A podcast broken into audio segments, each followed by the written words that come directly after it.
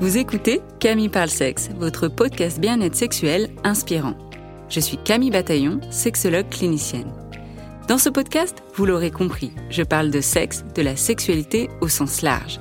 Ce podcast se veut un endroit plein de douceur pour parler de la sexualité avec des informations de qualité et des outils concrets pour vous apporter votre dose d'inspiration pour votre intimité.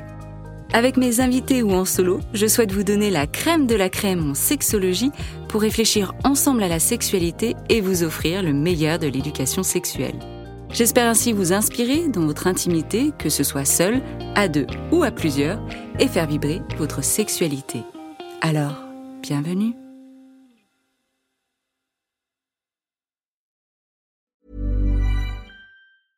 I'm Sandra, and I'm just the professional your small business was looking for. But you didn't hire me because you didn't use LinkedIn jobs. LinkedIn has professionals you can't find anywhere else, including those who aren't actively looking for a new job but might be open to the perfect role, like me.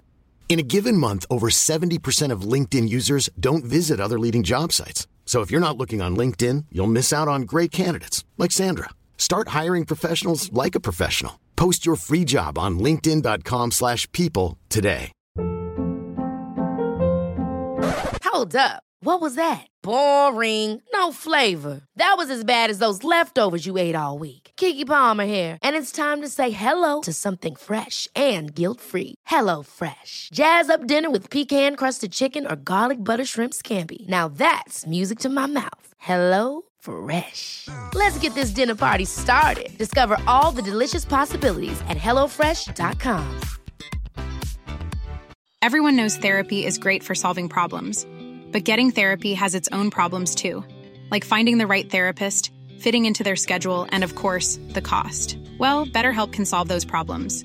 It's totally online and built around your schedule. It's surprisingly affordable too. Connect with a credentialed therapist by phone, video, or online chat, all from the comfort of your home. Visit betterhelp.com to learn more and save 10% on your first month. That's BetterHelp H E L P. L'amour, ce sentiment qui nous prend aux tripes, nous donne des ailes, nous fait nous sentir vivants et vivantes. Un cocktail de bien-être. Pourtant, l'amour n'est pas tout le temps bon. Non, l'amour peut faire mal, l'amour peut laisser des traumas, l'amour peut écorcher, l'amour peut être toxique. Mais alors comment faire pour vivre un amour sain? Existe-t-il des signaux qui nous disent que la relation est toxique? Comment se remettre d'une rupture amoureuse et croire encore et toujours à l'amour? Aimer sainement est le dernier livre à succès d'Amal Tahir. Si vous cherchez une coach qui décoiffe, laissez-moi vous présenter Amal. Amal est créatrice de contenu, écrivaine et coach dans trois domaines, la sexualité positive, les relations amoureuses et le mindset. Ses différents ouvrages à succès, Bien dans ma tête, bien dans ma culotte, le guide du self-care et dernièrement Aimer sainement, sont des ouvrages pour permettre aux femmes un plein empouvoirment dans leur sexualité, leur relation de couple. Amal, bienvenue sur le podcast. Hello Camille, merci beaucoup. Je suis contente d'être là. Bah ouais, on est tous les, toutes les deux à Bruxelles et on a l'habitude de se voir en vrai, mais voilà, là on enregistre à distance. C'est ouf, c'est trop bien. Trop bien. Bon alors, du coup, que ce soit dans ton compte Instagram ou tes ouvrages que tu as publiés, tu parles aux femmes. Aux femmes, j'ai l'impression surtout de ton âge en t'adressant directement à elles avec, un, tu vois, tu, un truc, quelque chose de familier, en parlant aux gens de ta génération, avec des fois aussi des mots anglais qui parsèment tes phrases. Pourquoi ça te semble important? Et primordial de t'adresser à ce public? Bah, Je pense que la communication est vraiment euh, une des plus grandes richesses du fait euh, d'être un humain et de pouvoir euh, et bah, communiquer. On communique tout le temps de tellement de manières différentes.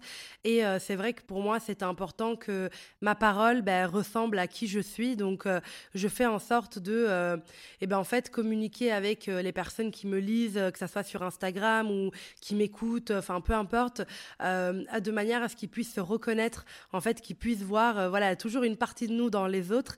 Et euh, c'est vrai que c'est, euh, c'est pour moi, ben voilà, déjà c'est ma personnalité. Je suis quelqu'un d'assez, d'assez à l'aise. J'aime bien, j'aime bien, voilà, aborder des sujets intimes, voilà, des sujets un peu impactants dès le début de mes rencontres. Et du coup, c'est un peu ce que je fais, c'est que c'est important pour moi d'être dans quelque chose de, voilà, en fait, je suis sûre qu'on a vécu plein de trucs gênants toutes les, deux de notre côté sans se connaître. Euh, et c'est cool de savoir qu'on n'est pas seul. Donc je pense que sans le vouloir, finalement, je, euh, je suis assez familière sur les réseaux sociaux, etc. Vraiment par besoin de faire comprendre aux gens que t'inquiète pas, je suis là. Et puis en tant que créatrice de contenu, voilà, moi je, j'essaie de ne pas prôner en tout cas tout ce qui va être vraiment hiérarchie dans voilà l'influenceuse et la communauté.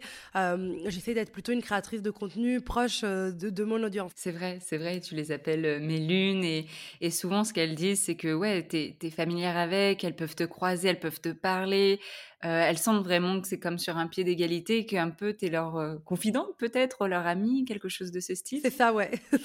bah du coup, que je le disais en intro, hein, tu carbures avec euh, avec tes livres déjà. D'où te viennent toutes ces inspirations? Je pense que pour moi, l'écriture a été toujours un un peu, voilà, pour moi, c'est pas du tout pareil de taper sur son téléphone et d'écrire vraiment. Enfin, pour moi, ça, c'est vraiment deux énergies totalement différentes.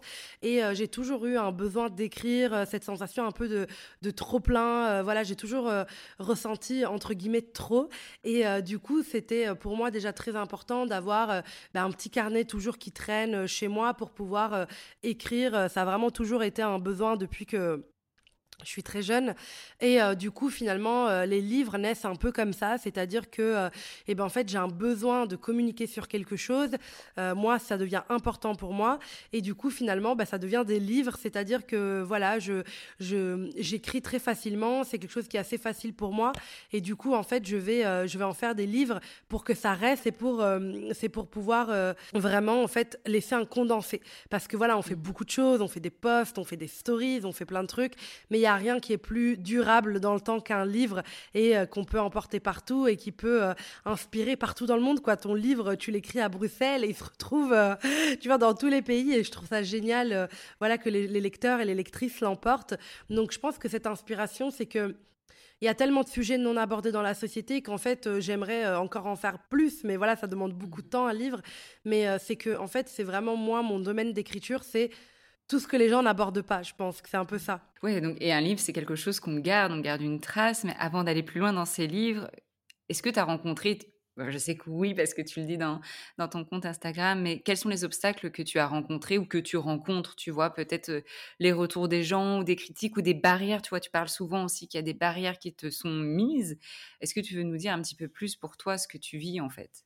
Alors déjà, bien sûr, en fait... Euh, voilà, les gens ont leur propre struggle, ils ont leur propre euh, voilà euh, galère quotidienne, leur propre euh, leur problème, je dirais. Et du coup, c'est vrai que quand on est un peu entre entre guillemets en lumière, que ça soit sur les podcasts, que ça soit sur Instagram, il y aura toujours son, son petit lot de personnes qui qui qui ont besoin d'exprimer une certaine négativité. Donc voilà, bien sûr, voilà, mon podcast, il y a plein de bons avis, mais il y a toujours aussi du mauvais. Oh bof, ou bien sur les livres aussi, il y a, y a des gens, bah, livres inutiles, etc. C'est vrai que c'est quelque chose que moi, je me verrais pas faire. C'est-à-dire que euh, j'ai je, pense que c'est un mantra dans la vie, c'est toujours d'avoir du respect pour le travail des autres. C'est-à-dire que à partir du moment où tu as pris du temps de ta vie et que tu l'as consacré dans un projet, qui suis-je pour te dire que voilà, peut-être moi ça m'a pas servi, mais je vais plutôt, je pense, le, partager dans le privé. Tu vois, mes amis, je vais leur dire bon bah ce livre-là, pour moi il était pas, voilà, il m'a rien apporté, mais il peut apporter quelque chose d'autre à quelqu'un d'autre. Et du coup, euh, je disais bah voilà, euh, je pense que voilà c'est important que c'est subjectif ce qui nous plaît, ce qui nous plaît pas. Donc je sais que bah voilà, bien sûr il y a des critiques, il y a des obstacles, il y a, y a plein de choses. Voilà, je dis souvent. Euh, on n'est quand même pas dans le monde des bisounours, donc en étant une femme euh, racisée, marocaine, c'est pas, euh, il y, a, y, a, plus de limites dans certaines choses, il y a plus de limites parce que à travers la société, il y a toute cette chose de, ben en fait, tu n'es pas lisse ton image n'est pas lisse. Quand tu es une femme ronde, quand tu es une femme qui parle de, sexualité, quand tu parles de l'intime, tu n'as plus cette image euh, lisse, euh, voilà, la pub parfaite, euh, voilà. Et du coup, c'est vrai qu'il y a des barrières, il y a plein de choses. Il y a d'un côté des critiques, et je pense que ce qui est important, moi, de mon côté, c'est de ne pas laisser une critique me définir. C'est super important de pas culpabiliser, de pas une critique qui n'est pas constructive n'est pas vraiment une critique pour moi, c'est un défouloir en fait. C'est que la personne n'était pas, je pense, dans un bad mood et elle s'est dit bon bah voilà, euh, tiens, ce truc m'a énervé donc je vais, euh, je vais mal le juger. Mais par contre, bien sûr, des critiques constructives, quelqu'un qui, qui avec bienveillance te dit écoute, euh, pour ton projet, je pense que ça pourrait être une bonne idée. Mais moi, ce que j'ai appris dans la vie, c'est n'écoute pas les conseils des gens qui ne sont pas là où tu voudrais être. Parce que franchement, c'est. Et je parle d'un point de vue même émotionnel, tu vois. Je parle pas que de carrière euh, business. Je parle aussi d'un point de vue. Euh, si tu as envie d'être quelqu'un qui est capable de montrer ta vulnérabilité, si tu as envie d'être quelqu'un qui montre ton authenticité, eh bien en fait, tu peux écouter les conseils de une de tes amies, une de tes collègues, qui elle est capable d'être authentique, d'être dans sa vulnérabilité. Alors que prendre des conseils émotionnels de quelqu'un qui est toujours très froid, qui voilà est, toujours euh, enfermé sur ses émotions, qui pense que pleurer euh, c'est être faible, tu vois, qui a cette notion, ben en fait, je ne vais pas l'écouter. Donc, c'est vraiment pas que d'un point de vue, je sais qu'on entend dans cette phrase vraiment le côté carrière, qui est vrai, mais il y a aussi les gens ne nous inspirent pas que par leur carrière. Ils nous inspirent par euh, leur manière de poser des limites, leur manière de, voilà, de, se présenter aux autres, leur manière de communiquer. Donc, pour arriver à une belle carrière, il n'y a pas que la carrière finalement. C'est-à-dire qu'il faut savoir s'inspirer de l'humain. Et euh, du coup, je, me dis, tu vois, quand j'ai une mauvaise critique qui n'est pas fondée et qui est presque méchante et non, voilà, qui ne sert à rien, je me dis, mais en fait, cette personne n'est pas là où je voudrais être. Parce que moi, Amal, ce que je vais être dans 10 ans, c'est quelqu'un de bienveillant, quelqu'un qui ne se permet pas de critiquer sur la place publique. Du coup, elle m'inspire pas. Donc, genre, je m'en fous, tu vois. ouais, c'est ce que je disais dans un épisode, euh, justement, où je parlais, euh, je lisais les commentaires par rapport au podcast et je lisais le commentaire où j'ai eu une étoile. Et tu vois, moi, je me dis, mais une étoile, je ne comprends pas. Ça veut dire que tu me détestes, que tu as de la haine. Enfin, moi, je suis le genre de personne euh, un peu comme toi, mais je mets facilement 5 étoiles. Je suis là à valoriser parce que je sais le travail derrière, parce que j'encourage et que ça permet. Tu peux donner 5 étoiles et toujours avoir un avis constructif et, améliorer, tu vois. Donc, mettez 5 étoiles. quand j'ai vu, quand j'ai vu que tu avais une étoile, j'étais en mode non, pas Camille. Enfin, c'est genre la personne la plus cute du monde, quoi. Genre, elle ferait jamais ça. tu sais, j'étais genre what the fuck. Enfin, mais en fait, c'est parce que ça ne parle pas de toi L'étoile, elle parle de la personne, c'est-à-dire que peut-être qu'elle a des projets, qu'elle n'arrive pas à aboutir, peut-être que euh, tu as parlé d'un truc qui la trigger, attention, on parle de sexualité. elle, a dit. elle a dit, que pour elle, euh, je sais plus, mais euh, elle a mis le mot, quoi, que ça l'avait vraiment outré, quoi. Voilà. Donc, voilà. Et parfois, les sexologues, euh, toutes les personnes formées en sexualité, on se rend pas compte qu'on parle de quelque chose qui. Enfin, nous, euh, tu sais, enfin, euh, même les fois où toi et moi, on a pris un café, on est là, mais oui, mais la levrette, c'est génial, mais il faut se pencher. Enfin, tu sais, on en parle de manière hyper décomplexée, de, de, troubles de l'érection. On parle de ça comme si c'était normal. Mais en fait, pour beaucoup de gens, c'est complètement lunaire de parler comme ça de sexualité. C'est quelque mmh. chose qui les ramène à leur manque d'estime, leur manque de confiance. Donc, je le vois bien, moi aussi, quand je parle de sexualité plutôt, bah, j'ai vraiment ce truc de ah par contre, enfin les gens ils sont hyper braqués parce que tu réveilles des choses en eux qui sont difficiles euh, pour eux. Et moi je me demande toujours, tu vois Camille, quand moi j'ai une pensée négative vis-à-vis de quelqu'un, bah, je me dis bah Amal, qu'est-ce que ça dit de toi? Qu'est-ce que ça, qu'est-ce qui, qu'est-ce qui t'énerve, tu vois, au fond de toi, parce que la personne t'a rien fait. Et finalement, c'est génial parce que tu trouves des réponses de toi. Tu vois, tu, tu trouves des réponses de toi où tu te dis, non meuf, en fait là, c'est juste toi. Je t'explique. T'as eu un truc qui t'a réveillé quelque chose, et c'est à toi de te remettre en question, tu vois. Comme la jalousie, ça me fait une petite euh, un, parallèle, mais avec une jalousie. Soudainement, tu sens de la jalousie envers une autre femme, bah, c'est simplement parce que tu la trouves belle en fait, et que pour toi, peut-être à ce moment-là de la journée ou de ta vie, tu te sens peut-être pas très bien, pas bien dans ton corps, pas d'estime de toi. Et donc, tu peux avoir peut-être un peu plus de jalousie à ce moment-là. Totalement. Et c'est pas quelque chose qui est tabou. On a toutes déjà euh, été des, des, petites connasses dans nos têtes, tu vois, en se disant euh, oh mais elle, enfin tu vois. Ou par exemple, euh, moi ça m'arrive souvent en tant que femme ronde, grosse, etc. De tu vois, je, je m'habille vraiment comme j'en ai envie. J'écoute pas trop les règles. Et c'est vrai que je j'ai souvent bah, des femmes qui vont me regarder dans la rue, genre en, en, carrément soufflant. Hier ça m'est arrivé dans le train. Je, en plus j'étais normale, j'avais un jeans mais j'avais une veste assez genre avec des grosses manches colorées, etc. Et j'avais un mini crop top, genre on voyait 5 cm de mon ventre. Et du coup, je passe dans le train, il y a une femme euh, d'une quarantaine d'années qui me regarde et qui fait genre vraiment comme ça, tu vois. Genre je ne comprends pas, je ne comprends pas comment on peut, elle peut oser s'habiller ainsi.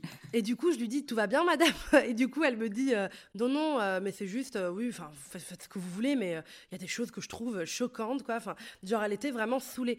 Et en fait je me suis dit elle était genre je pense qu'elle était juste c'est quelqu'un qui doit se battre contre son poids en fait quotidiennement tu vois et qu'elle mm. elle était euh, très mince. Après voilà ça ça veut pas dire se battre contre son poids mais ce que je veux dire c'est qu'on voyait que ça l'avait réveillée. Et du coup je pense que c'est quelqu'un qui a beaucoup souffert avec la prise de poids et qu'elle elle déteste prendre du poids. Elle est très mal à l'aise avec ça. Et du fait de voir quelqu'un de curvy euh, et ben en fait totalement s'assumer et eh ben ça réveille quelque chose en elle. Donc ça ne me concerne pas. Et euh, mais c'est visé vers moi. Donc il faut savoir vraiment tu vois se dire que Parfois, c'est, je pense, c'est le pire des challenges, être bienveillant envers quelqu'un qui ne l'est pas avec toi, de se dire, mais en fait, t'es juste, genre, pas bien dans ta peau. Bon trajet, tu vois. C'est, c'est le truc que je faisais pas avant. Euh, je dois avouer qu'avant, j'étais assez, genre. Ben, moi, je suis quelqu'un d'assez voilà, spontané, donc euh, je réagis tout de suite. Non, mais quelle connasse, mais pour qui elle se prend? Mais en fait, avec, avec le temps, en fait, on comprend que la souffrance, tout le monde souffle, les gens. Euh, et d'ailleurs, on peut le retourner ailleurs, tu vois, quand t'as l'impression de faire un truc un peu bizarre, un peu fou, de te dire que les gens ont leur fucking vie, tu vois, et qu'ils pensent pas tout le temps à toi. Du coup, si t'as envie de faire un truc et que t'oses pas le faire, juste fais-le. Parce que tout le monde s'en fout. Tout le monde est pris dans sa vie, tu vois. Oui, et à la fin de la vie, il restera plus que toi à la fin de ta vie. Ouais, c'est ça. Et du coup, ce genre de choses, ça s'applique aussi euh, aux, relations. Et d'ailleurs, donc dans ton livre Aimer sainement, déjà, pour commencer, qu'est-ce que c'est de ne pas aimer sainement? Mmh, Bien sûr. Alors, en fait, si tu veux, pour moi, en fait, de comment est né ce titre, ce livre, c'est qu'il y a vraiment eu ce questionnement de voir toxique partout. Vraiment, il y a un moment donné où je consommais beaucoup de contenu comme ça, où je voyais toxique, toxique, toxique, et je me suis déjà posé une première question, quelle est la limite entre toxique et abus? Parce que c'est pas du tout les mêmes choses, tu vois, c'est deux choses totalement différentes. Et parfois on va prendre des comportements qui sont abusifs et les mettre en toxique quoi. Tu peux donner des exemples si tu as un exemple en Oui, mais tu sais par exemple euh, on disait euh, oui, si cette personne enfin on n'arrivait pas à voir la différence entre je dirais la violence psychologique et physique et la toxicité, c'est-à-dire que par exemple euh, ben non, c'est pas normal que ton partenaire t'insulte, tu vois, c'est pas normal que ton partenaire te dise t'es une connasse, mmh t'es une je sais pas, tu vois. Ça c'est ça c'est abusif, tu vois, t'es dans l'abus, t'es dans, es dans la, prise de pouvoir de l'autre, la domination.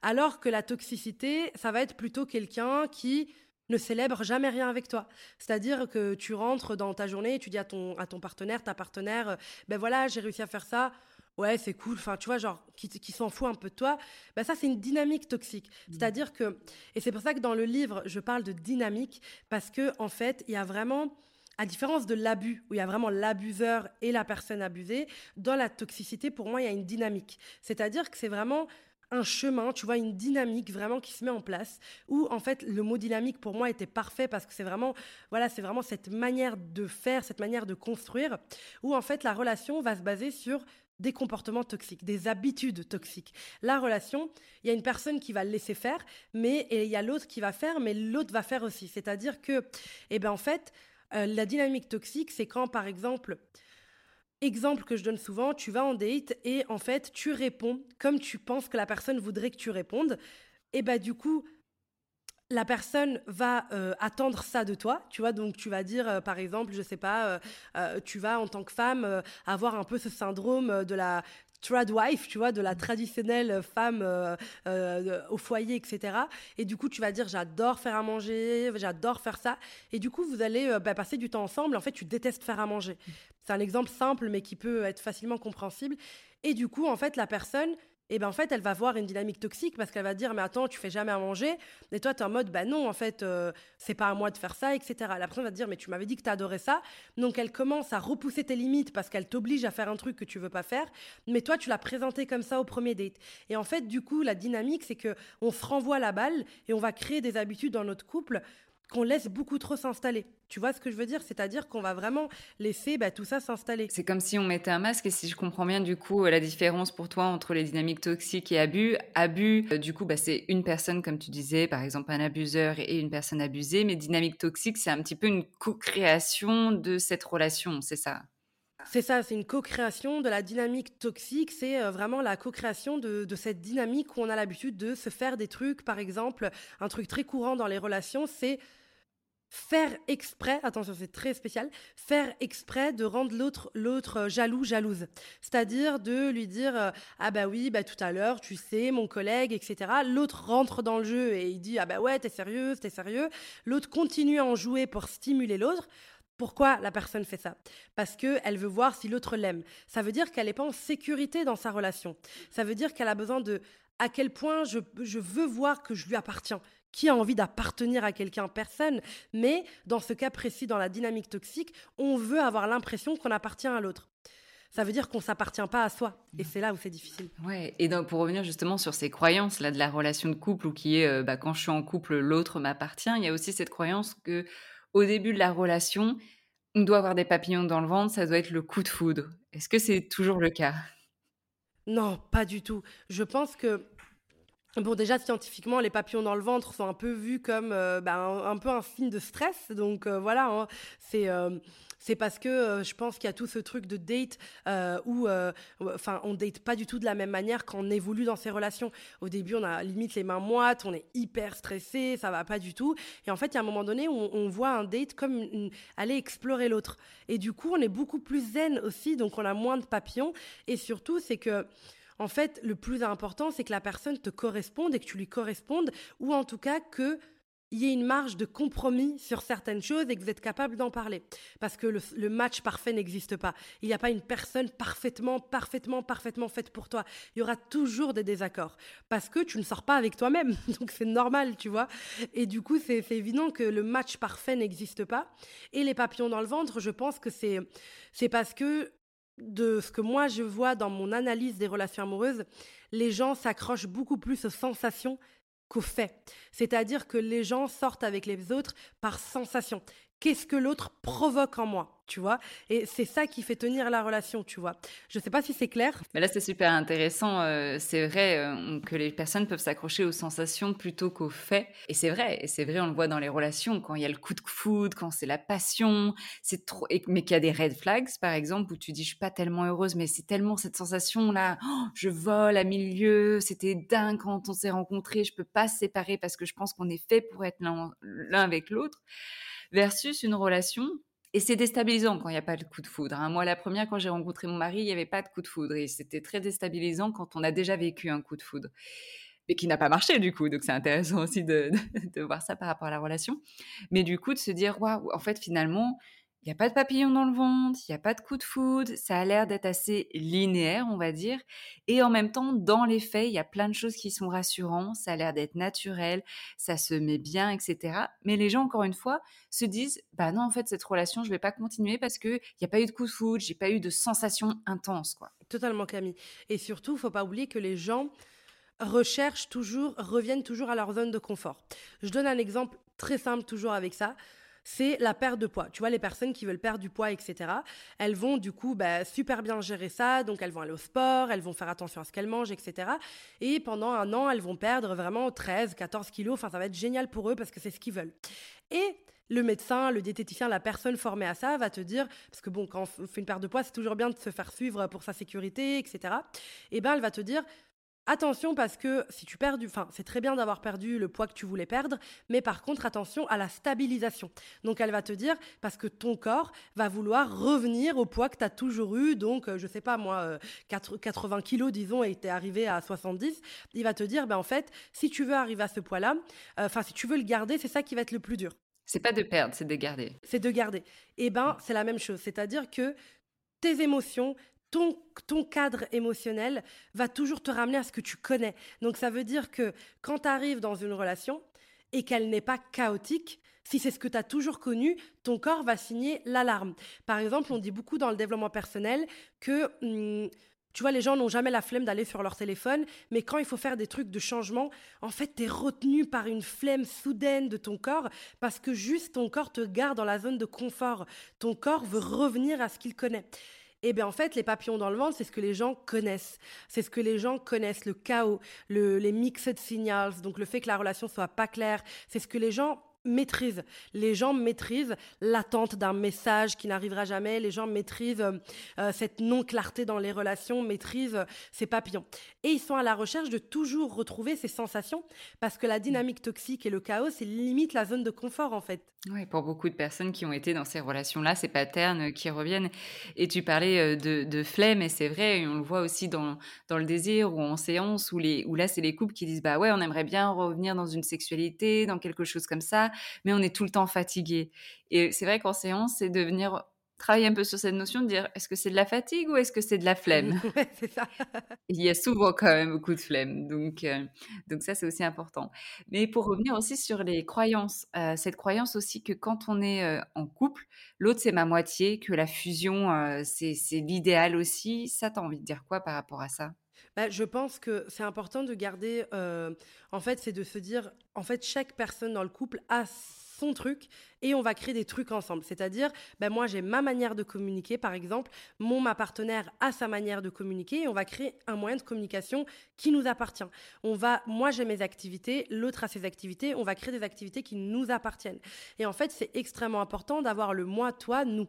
Et ça, c'est vraiment important de se dire euh, que, en fait, c'est vraiment important de garder cette entre guillemets liberté, j'aime pas le mot parce que en vrai être en couple n'est pas être emprisonné. Attention parce que on, lit toujours dans notre vocabulaire. Tu vois, moi je fais beaucoup attention aux mots qu'on utilise dans la société et on dit toujours ah non euh, là je veux pas mettre en couple, pas de prise de tête.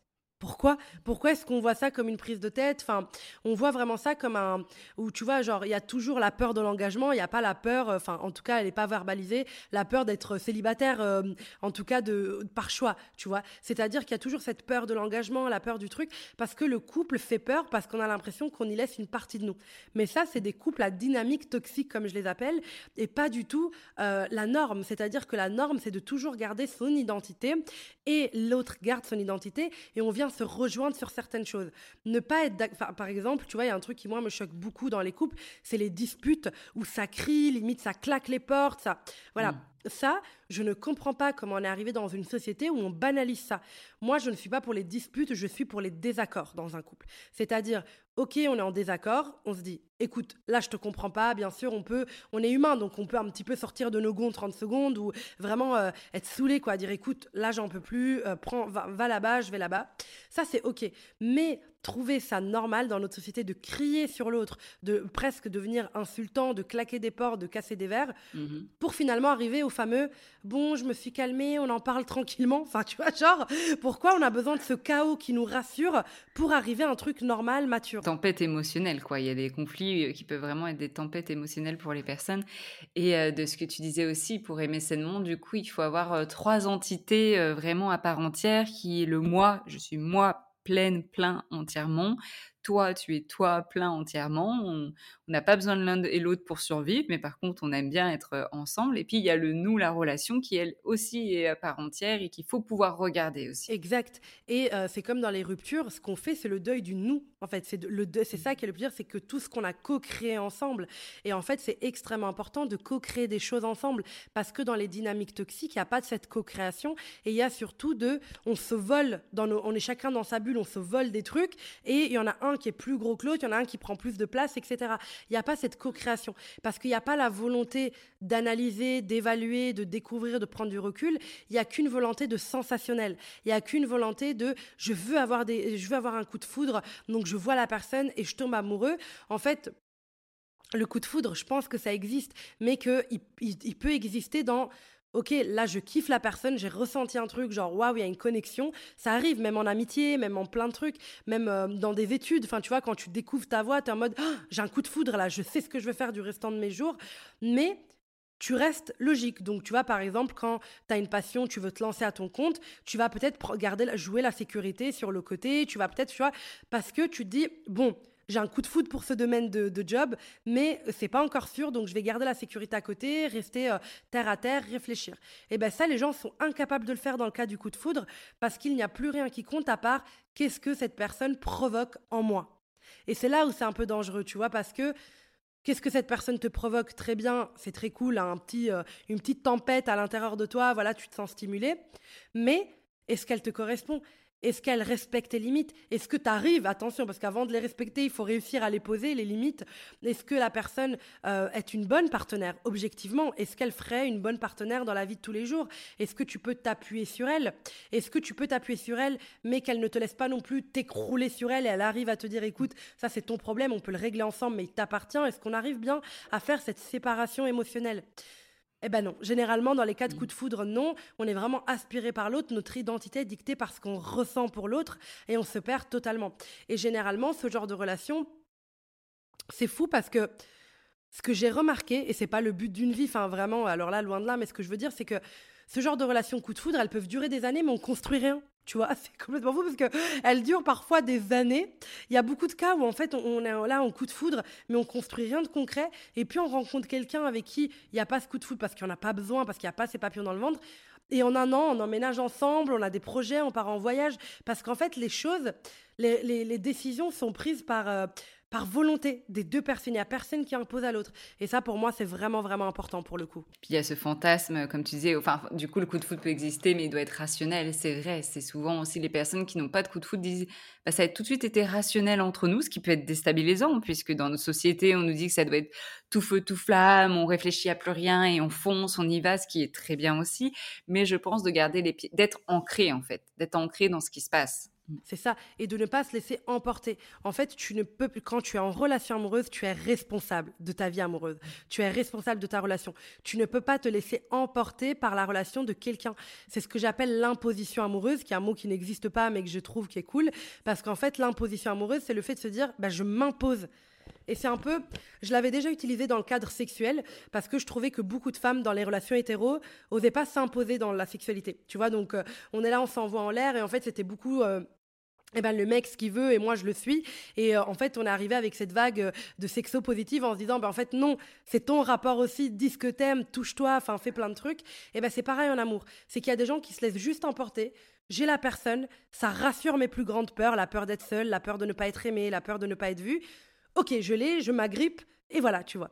Alors qu'une relation saine, une relation construite, c'est justement être conscient et consciente du fait que ça se construit.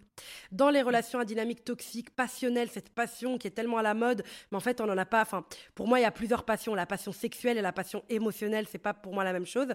Euh, et je me dis, bah en fait le problème c'est que on va pas du tout construire, on veut juste vivre. On veut des sensations, donnez-moi des sensations. Alors que dans la relation saine, c'est, attends. C'était génial ce date. Je vais prendre un peu de temps pour moi, je vais un petit peu y réfléchir, je reviens vers la personne. Ça, en fait, ça te permet de garder du recul et de garder ton libre arbitre qui est capital, quoi. Et pour revenir sur les red flags, parce que tu en parlais un petit peu de claquer les portes quand on, quand on se dispute, la domination, quels peuvent être les autres red flags, c'est-à-dire des drapeaux rouges, des choses où on se dit là, il suffit d'un drapeau rouge. Hein. Par exemple, souvent les personnes vont dire ah non mais sinon tout le reste va bien, mais je dis mais en fait il peut y avoir 99% où tout va bien, mais il suffit d'un red flag pour qu'il faut sortir de la relation quoi. Moi, je dis souvent pour les red flags, donc euh, moi j'adore les nuances. Donc il y a aussi les orange flags que j'adore aussi parce que c'est des choses où tu sais pas encore. on n'est pas des magiciens, donc tu dois explorer l'autre, poser des questions, analyser. Et je pense que euh, pour moi, en tout cas, les red flags, c'est quelqu'un déjà qui n'est pas euh, euh, soutenant, tu vois, quelqu'un qui n'est pas, qui ne te vraiment, qui, qui en fait ne, ne, se réjouit pas pour toi quand tu réussis des petits trucs, qui n'est pas, qui te enfonce dans ta zone de confort. Vraiment, c'est voilà quelqu'un qui te laisse dans ta zone de confort. Dans les premiers datings, je dirais, c'est ridicule, mais quelqu'un qui arrive en retard un premier date sans s'excuser ni rien. Enfin, je trouve que tout de suite, tu vois de quoi, de quoi on parle tu le mets dans le red flag, du coup. Quelqu'un euh, directement qui, ouais, un manque de respect pour toi si euh, la personne arrive en retard. Bah oui, enfin, surtout, euh, tu vois, si la personne arrive en retard, bon, orange flag, tu dis, bon, ok. Mais si la personne arrive en retard, qu'elle s'excuse pas, qu'elle, en fait, c'est de la considération. C'est qu'elle n'arrive pas en mode, je suis désolée, écoute, j'ai eu un problème, il n'y a aucun problème. Mais les personnes, vraiment, dès le premier date, qui ne te respectent pas, ils te demandent pas, et toi Tu poses une question, t'as pas de retour. voilà, la, la, personne, elle est là, elle critique de manière assez euh, tu vois, euh, vraiment intense, quoi. C'est le premier, deuxième date, euh, tes choix. Donc tu vas dire, oh non, mais j'aurais jamais fait ça, c'est ridicule. Alors tu es en train d'explorer de te présenter, voilà. Et quelqu'un qui va critiquer ses ex de manière assez agressive, tu vois. Ah, mes ex, c'était toutes des folles, laisse tomber, c'est toutes des malades. Et là, je dirais, pour moi, le red flag, c'est quelqu'un qui ne se remet jamais en question quand il te raconte quelque chose. C'est vraiment les personnes, tu vois, qui te racontent un truc genre, oui, bah du coup, je me suis disputée avec un tel, mais elle est vraiment conne, machin. Non, c'est toujours, tu vois, la maturité. Tu vas venir évaluer la maturité de dire, écoute, bah oui, j'ai eu euh, cette relation qui a été un peu catastrophique, cette personne a ses torts, mais j'ai aussi les miens, voilà.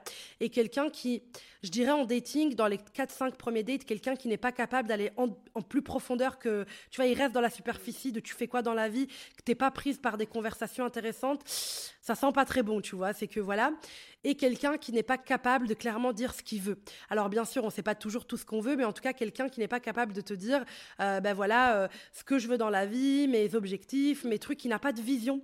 C'est assez bizarre parce que si il n'a pas de vision, c'est qu'il a un peu peur du futur. Est-ce que tu as vraiment envie de t'engager avec quelqu'un comme ça?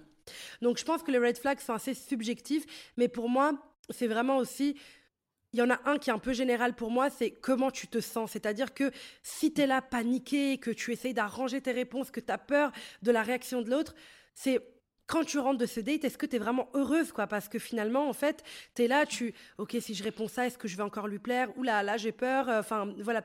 Et je dirais les questions vicieuses, très bien tournées, où la personne est en train de t'évaluer, n'est pas t'évaluer est-ce que tu es une bonne partenaire, quelle est ta valeur sur le marché, quoi, presque, tu vois? Donc, euh, bah, tu vois, les questions du genre, euh, et t'as eu combien de partenaires, mais très jugeant, tu vois? C'est pas du genre, et eh ben toi, sinon, ta sexualité, comment tu l'as explorée, quelles ont été? Ça, c'est une question de, voilà, quelqu'un qui. Vraiment, l'interrogatoire de je vais vite t'éliminer ça, faut vraiment se méfier parce que euh, bah, c'est catastrophique. Quoi. La personne n'est pas du tout là pour t'explorer, mais tu es vraiment un produit qu'elle va évaluer euh, du tac au tac sans laisser le temps, la chose de s'installer. Et je dirais les gros euh, red flags aussi, c'est les personnes qui te, en tant que femme dans un dating hétérosexuel, ça c'est vraiment hyper important. C'est le mec qui te fait sentir comme une fille bien. Tu vois donc par exemple, euh, tu rencontres quelqu'un sur une app de rencontre et la personne te dit, euh, oh je peux avoir ton numéro? Et tu dis, écoute non, ça fait que quelques messages, on va papoter un peu sur l'application. Ah ben c'est cool si tu donnes pas ton numéro, c'est que tu le donnes pas à n'importe qui. Oh, les mecs qui te donnent un statut de filles bien, de machin, faut fuir. Genre vraiment, ça c'est ma phobie. Les mecs qui te donnent des statuts.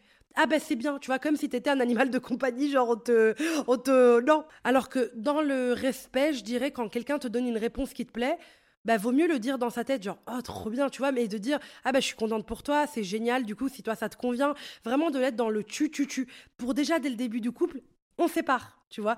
Et dans sa tête, ben, on peut bien sûr danser, euh, danser, euh, twerker dans sa tête, tu vois, mais de se dire, ben voilà, je, ne suis pas là pour donner une médaille à l'autre. Et ça, c'est important de le garder en tête. Ouais, dans les red flags, du coup, que j'ai noté tout au long de la conversation, c'était donc claquer les portes, domination, mais les violences, euh, critiques, ça faut partir, manque de respect, quand aussi la personne met toute la responsabilité sur l'autre, c'est de ta faute, si ça, nous si ça, ça nous arrive, c'est de ta faute, si notre sexualité est nulle, c'est de ta faute, ta faute, ta faute.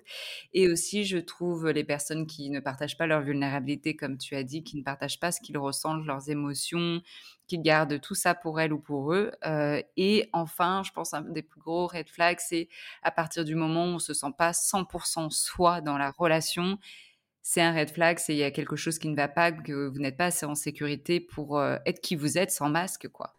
Totalement, oui, oui. Et après, ça, nous, on parle de red flag dans les datings, mais euh, bien sûr, toujours euh, faire la différence avec la violence, tu vois, vraiment quelqu'un qui respecte pas ton consentement, qui, enfin, tu vois, ça, c'est tout d'autres, types de violence qu'il faut pas confondre avec les red flags et la toxicité. Ça, c'est vraiment important pour moi. Et alors, imaginons, donc là, j'ai vécu un gros coup de fou, c'était incroyable, j'étais au septième ciel, je faisais que rêver, que penser à lui, penser à mon futur avec, etc. Je commençais à me projeter, ça faisait un an, etc. Ça allait devenir sérieux, et puis soudainement, bam, rupture, grosse rupture. Comment je fais pour encore croire à l'amour et comment je fais pour rencontrer quelqu'un qui a envie de s'engager avec moi? Alors, je pense que ta question est très intéressante parce que il y a toute la projection pendant un an qui est intéressante et dans laquelle il ne faut absolument pas tomber parce que on projette. En fait, les femmes sont géniales, tu vois. Et je pense que les femmes arrivent à voir le potentiel de l'autre. C'est-à-dire, mm. et bien sûr, il y a des hommes aussi qui sont capables de ça, of course, mais là, c'est parce que moi, j'ai beaucoup de témoignages de femmes que je dis ça, mais en fait, les humains sont merveilleux parce qu'ils arrivent à voir le potentiel des gens. C'est-à-dire qu'en fait, on arrive à se dire, moi, j'ai beaucoup ça dans la carrière, tu vois. Je me dis, ah, mais euh, j'ai une pote, je me dis, elle devrait trop se lancer là-dedans, elle est géniale. Enfin, tu vois, ça t'est déjà arrivé peut-être te dire, ah, mais elle, gère de ouf sur ça, elle devrait en faire plus, etc. C'est à ce moment-là, ce que tu fais avec ton ami ou ta collègue, c'est que tu te projettes à sa place. Mais ça n'impacte pas vraiment ta vie parce que, bon, voilà, c'est une amie et, et tu construis pas une relation, tu, tu n'es pas censé vivre avec elle, why not après. Mais c'est, voilà. Et du coup, en fait, alors que dans les relations, la projection, c'est vraiment le truc genre le plus what the fuck qui existe parce qu'en fait, quand tu te projettes, tu inventes une relation. Donc il y a deux choses. C'est que première étape, tu vas créer une relation qui n'existe pas et tu vas obliger la personne à devenir ce que tu aimerais qu'elle soit à son full potentiel. C'est toi qui as décrété que c'était son full potentiel. Elle, peut-être que tu ne lui plais pas assez pour aller plus en profondeur d'elle-même. Et dans tous les cas, ce qui fait que la rupture est difficile à ce moment-là, quand tu t'es projeté pendant un an, c'est que tu t'attaches à des souvenirs qui n'existent pas. En fait, ce qui te manque, c'est tout ce que tu aurais pu vivre que tu n'as pas vécu. L'emménagement, le fantasme, exactement. Donc, en fait, c'est très dur parce que quand tu as des souvenirs réels, c'est dur. Mais quand tu as des souvenirs que tu as projetés qui ne sont pas vraiment arrivés, c'est d'autant plus dur parce que tu es vraiment dans le total, euh, total farfelu. Et ça, en fait, déjà, quand on est ami avec ces personnes-là qui sortent de ces relations, l'amitié va jouer un grand rôle. Parce que moi, par exemple, je suis quelqu'un être ami avec moi, c'est pas facile quand on parle d'amour parce que je vais vraiment te. Je, je vais pas du tout. C'est pas du tout que je veux pas être supportive, mais c'est que je, veux euh, que tu me racontes le truc comme ça s'est passé. Et après que tu me parles de ton ressenti. C'est-à-dire dire à quelqu'un. Eh ben écoute, euh, on a fait l'amour, c'était génial. Euh, franchement, j'ai ressenti ah, voilà, on a fait l'amour, c'était génial. Et puis tu dis, ok, t'as as ressenti quoi? Ou la personne te dit, bah écoute, euh, c'était vraiment, j'étais au septième ciel, quoi, euh, une grande connexion euh, sexuelle, etc. C'était génial. Ça, c'est une chose. Mais la copine qui te dit, on a fait l'amour et en fait, au moment de partir, il m'a dit non, je vais rester dormir avec toi, donc c'est bon, je pense qu'il veut une relation sérieuse. Ça, c'est de la projection. Et c'est là où moi, Amal, la bonne copine qui paraît mauvaise pendant 5 secondes, c'est là où je vais dire, il te l'a dit? Il t'a dit qu'il voulait une relation à long terme avec toi parce qu'il a dormi chez toi? Non, mais tu connais les mecs. Non, non, non, non, non, non, surtout pas. C'est une règle qui vient des films. C'est une règle qui vient du fameux bad boy, good girl dans les films, tu vois, euh, où voilà, c'est le mec reste dormir alors qu'il l'a jamais fait avec personne. Et là, pour la première fois, il dort avec quelqu'un alors qu'il fait des cauchemars d'habitude. Enfin, tu vois, c'est vraiment le truc de base. Et du coup, tu te projettes dans un film, dans ce que la société t'a offert visuellement. Et euh, tu vois, et du coup, en fait, euh, c'est la différence de dire on a vécu ça, j'ai ressenti ça. Ça, c'est génial. Mais le on a vécu ça et du coup, je pense que, vu que nanani, je pense que c'est ça, là, c'est la merde. Donc, je pense que le plus important, c'est de rester terre à terre. Donc là, la première partie de ton exemple, c'est la projection. Ne tombez pas là-dedans. Tombez dans les faits, dans le ressenti. Vos émotions sont importantes, mais elles ne disent rien de l'autre. Vos émotions ne parlent que de vous. Et à côté de ça, pour la rupture, je pense que le meilleur conseil que je pourrais donner, c'est de ne pas tomber dans les fameux euh, je vais faire la fête, je vais dater plein de gens. Pas tout de suite en tout cas, parce que tu passes à côté du deuil. Et surtout, ne pas tomber dans les fameuses phrases j'ai envie de double, je vais l'oublier. On oublie ses clés, pas quelqu'un. Tu vois, ça c'est important de le garder en tête. On n'oublie pas quelqu'un. La personne fera toujours partie de ta vie et il faut que tu arrives à l'étape, sauf bien sûr c'est une relation abusive, violente, etc., où tu arrives à en parler aisément, même à ton futur euh, mari, femme, de dire, ah ben moi j'ai vécu cette relation, comment tu l'as vécu, de pouvoir en parler quelques années plus tard en, ayant les leçons et les apprentissages qui vont avec. Et le, moi, le meilleur conseil que j'avais reçu euh, justement après, juste, bah, c'est du vécu, hein, ce que je te, la, la question que je t'ai posée, et ça venait de ma host mom, donc de ma mère américaine, parce que j'étais jeune fille au père, et elle me disait, maintenant tu prends soin de toi. Et j'étais là, à ce moment-là, on n'en parlait pas tant de ça. Et j'étais là, mais qu'est-ce qu'elle veut dire, pas prendre soin de soi? Qu'est-ce que c'est? Qu'est-ce que ça veut dire? Et je l'ai compris bien après, mais elle a eu raison de me refocaliser sur moi plutôt que de penser pour le plaisir de l'autre ou ce que l'autre pense de moi, etc. Et vraiment aussi passer par du développement personnel, la confiance en soi, euh, être plus sécure au niveau émotionnel, affectif, ça, ça aide aussi, quoi. Mais de prendre soin de soi. Je pense c'est vraiment la base de revenir à soi, de revenir à tout ça. Et généralement, quand on vit une rupture d'une relation saine, on n'a pas vraiment ce besoin de revenir à ça parce qu'on a toujours été à soi. Tu vois ce que je veux dire? Donc la rupture saine est aussi différente. Alors que quand on sort d'une relation, on a, on a un besoin brûlant de revenir à soi, de se reapprendre à se connaître, c'est qu'on s'est oublié quelque part dans la relation. Les relations, attention, une relation saine qui se termine, la, relation saine n'a aucun impact sur la durée de la relation. Euh, alors je pense qu'indirectement une relation saine peut durer plus longtemps, mais en effet on peut rompre quand on est dans une relation saine, mais on peut rompre d'une manière où certes on peut être triste, on peut bien sûr bader, on peut être dans un bad mood, mais on n'aura pas besoin de se re-retrouver parce qu'on sera déjà, bah, j'ai toujours été moi-même en fait. Alors que dans les relations toxiques, il y a vraiment cette. limite, on a envie de déménager, de tout recommencer, tu vois, parce qu'on s'est tellement donné qu'on a oublié de revenir à soi de manière, dans, dans un couple de manière habituelle, faut revenir à soi. Et j'ai vu un TikTok à propos qui m'a, où j'étais en mode waouh, trop bien. C'est un couple du coup qui un jour, euh, un week-end sur deux, en fait, euh, il y a un jour samedi ou dimanche où le partenaire prend les enfants et il sort avec et la personne reste seule à la maison. C'est génial parce que et du coup à, coup d'alternance, enfin voilà, le samedi, euh, imaginons voilà, le papa, la maman sort et la maman, le papa reste seul chez lui, chez elle. Elle peut faire toutes les activités qu'elle veut, profiter de son espace, se balader à poil, tu vois, tu vois genre danser, twerker, enfin ça. Je te jure. Et après, le lendemain, bah du coup c'est la maman ou le papa qui lui repars avec les enfants. Et du coup, et je trouve que c'est tellement important de, euh, de, de, avoir ces moments seuls dans sa relation. quoi. C'est tellement important de se nourrir d'autre chose que de la relation, du coup. Et c'est important ce que tu dis, parce que, ouais, effectivement, on pense aux moments seuls, mais les moments seuls avec son, son, un peu sa chambre à soi. Parce que, effectivement, moi, je me suis rendu compte, bah, j'ai des moments seuls dehors. Tu vois, hier, je suis sortie euh, danser la bachata, j'étais toute seule, etc. Mais je me rendais compte qu'en fait, ce qui me manque aussi, c'est des fois d'être seule dans l'appartement sans personne, tu vois capital, quoi, de, de pouvoir se réapproprier son espace, parce que quand tu es seul dehors, donc quand tu vas manger seul, prendre un café seul, ça, tu es quand même entouré de gens dehors. Alors que le fait d'être vraiment seul chez toi, ça te permet de ne plus avoir toutes ces limites, le regard des autres, les, les codes. Tu vois, tu es juste chez toi et tu as le droit de faire ce que tu veux seul. Et ça, je pense que c'est vraiment des moments que les parents, les partenaires, même si on n'a pas d'enfants, doivent s'offrir, tu vois. Du coup, alors pour plein de conseils, évidemment, on réfère aux gens euh, ton livre Aimer sainement. Mais là, peut-être quelque chose qui va être difficile pour toi de répondre en manière très courte, mais trois mots qui pourraient décrire une relation saine. Ouh, waouh, je dirais équilibre. Équilibre parce que, euh, voilà, il faut un petit peu... Euh, équilibrer, enfin je dirais équilibrer et rééquilibrer quand il le faut aussi, euh, parce que bah, c'est important de venir un peu, ok, Qu'est-ce que moi j'ai donné dans cette relation? Qu'est-ce que toi t'as donné ce mois-ci? Comment on peut rééquilibrer? Écoute, je vais partir en week-end. Écoute, faut que je te parle. Enfin voilà, l'équilibre et le rééquilibre.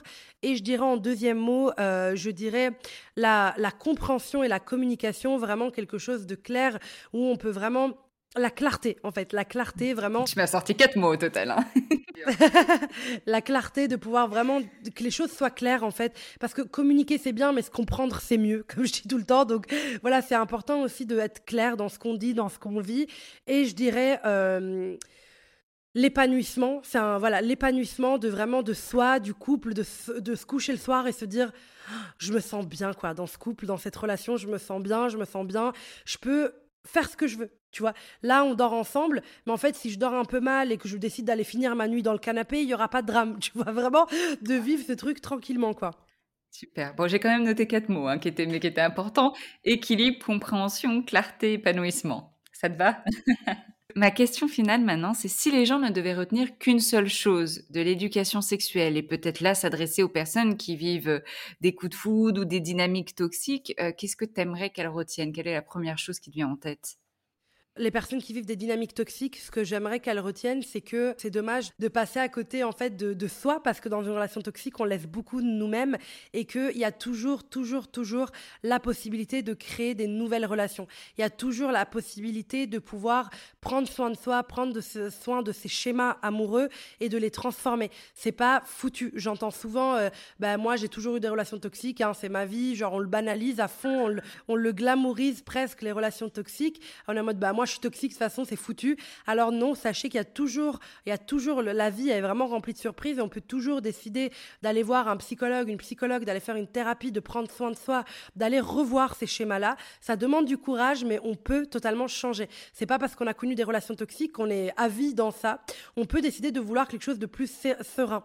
Vraiment la sérénité. J'ai oublié ça dans les mots, tiens, euh, sérénité, parce que Retenez juste qu'être en couple n'est pas être sur un champ de guerre. On ne doit pas se battre, on ne doit pas étouffer, on ne doit pas pleurer, on ne doit pas souffrir pour être en couple. Ce qui est important dans un couple, c'est justement tout le positif de se sentir bien.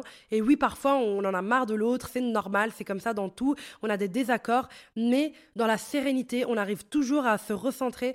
Et faut arrêter de voir le couple comme on le voit dans les films, comme euh, un champ de bataille. Je me bats pour toi, je te veux à mes côtés, je vais me battre pour toi. C'est pas un champ de guerre. et je pense que c'est la meilleure chose à retenir, quoi. Ouais, que le couple, ça doit être un endroit où on se sent bien, où on est juste bien, parce qu'il euh, y a cet équilibre-là, quoi. Donc il y a ton livre, Aimer sainement, en finir avec les dynamiques toxiques dans le couple. Les personnes peuvent te retrouver aussi sur ta page Instagram. Quel est le mot de fin que tu aimerais partager à l'audience? Merci Camille pour, euh, pour cet échange. Et, euh, et voilà, et je pense euh, que ce, qui, ce qui est cool, c'est ta phrase que je crois que tu as dit dans mon livre, c'est Ayez des coups de foudre, mais soyez follement alignés. Donc je pense qu'on peut la, la partager aujourd'hui, ta phrase. C'est vrai. c'est vrai. Et ça partait d'une expérience justement personnelle. C'est effectivement euh, avoir des coups de foudre, mais être un coup de foudre rationnel, quoi. Totalement. Mais en tout cas, merci Camille pour l'invitation. C'était génial de partager euh, cette discussion avec toi. Bah, super. Merci beaucoup pour ton temps, Amal. À bientôt. Merci. À toi aussi. À bientôt. Voilà, c'est tout pour cet épisode et si vous écoutez ça, c'est que vous êtes allé jusqu'au bout de l'épisode. Donc merci pour votre intérêt, merci pour votre enthousiasme et donc j'imagine que cet épisode vous a plu, a suscité euh, euh, des choses pour vous. D'ailleurs, dites-le moi, dites-le moi, qu'est-ce que cet épisode vous a suscité? Qu'est-ce qu'il vous a appris aussi de l'intimité de votre sexualité? Laissez dès à présent des étoiles, des petits cœurs sur votre plateforme d'écoute, que ce soit Apple Podcast ou Spotify, voire même un avis, ça fait toujours plaisir. Et si ce que vous avez entendu vous a fait penser à une amie, à votre voisin, à des patientes, à des clients, ou même à votre partenaire, partagez cet épisode avec un message tout doux. Nous pouvons bien sûr échanger sur mon compte Instagram Camille parle sexe ou sur ma page LinkedIn Camille Bataillon où je partage également des informations sexo, alors n'hésitez pas à me suivre. En attendant de revenir dans vos oreilles, je vous souhaite de belles expériences intimes. À bientôt!